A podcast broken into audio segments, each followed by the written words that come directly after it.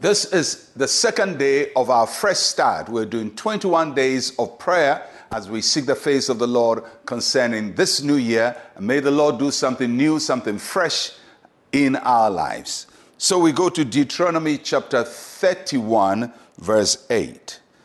And the Lord, He is the one who goes before you, He will be with you. He will not leave you nor forsake you. Do not fear nor be dismayed. God promised Israel that throughout their journeys, He will be with them. And so every time we, we start a new year, it's like starting a new journey. We, we end it and then we start another journey. And then the thing about a journey is you're not really sure how it's going to end up. You don't know every path of the way, and you don't know all the turnings that you have to take. But God assures us of His presence in the new year.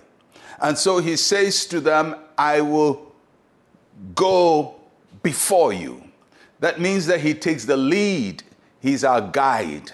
God doesn't just go with us, but He goes ahead of us. And that is the assurance we can have as we start this new year to know that God goes ahead of us. And He knows the weeks before we enter into them, the months before we enter into them, the days before we enter into them. There is nothing ahead of us that is a shock and a surprise to the Lord. The Lord goes ahead of you, and He's going to make a way for you and preparing paths of prosperity and abundance and peace for his people. The Lord goes before you. And then he says to them, I will be with you. So God does not go ahead of us and leave us behind. God goes ahead of us, but at the same time, he is with us. You know, no human being can do that. No human being can be ahead of you and with you at the same time. But God can be ahead of you and be with you at the same time. So he says, I will be with you. You know, many times we know where we're going, but the, the journey of life can be very lonely and it can be tough because you go through life and you don't know who is with you, who is against you, who is for you, who is fighting against you. But God says, I'm going ahead of you and I am with you. When you go through any day, any moment, when you think you are alone, just remember God is with you. He goes ahead of you, but He doesn't leave you behind. He stays with you where you are and journey with you to where He is. He's the Lord who is ahead of us and the Lord who is with us.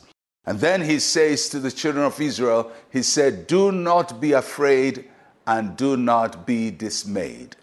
You know, many times in the Bible, God tells His people, Fear not, don't be afraid. And He repeats that so many times in the Bible to so many different people because fear and being dismayed or being discouraged seems to be a natural reaction of people. When we don't know what is ahead of us, we're scared. When something happens, we don't know how it's going to turn, we're scared.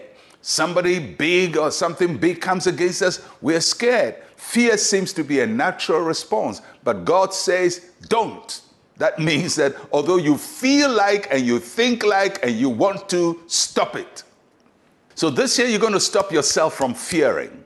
And how do you stop yourself from fearing? You stop yourself from fearing by remembering that God has gone ahead of you and He is with you. And if He is with you and ahead of you, there is nothing to be afraid of. He's got the year in His hand and He's given us a fresh new covenant. He's doing something new in our lives, and He will bring His purposes to pass in our lives. God is with you.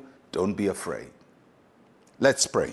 Say with me, Heavenly Father, thank you for the promise to be with me.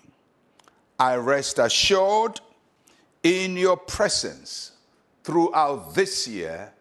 In Jesus' name, amen and amen. Well, I'll catch you again tomorrow. I'm Pastor Mensa Otabil. Shalom, peace, and life to you.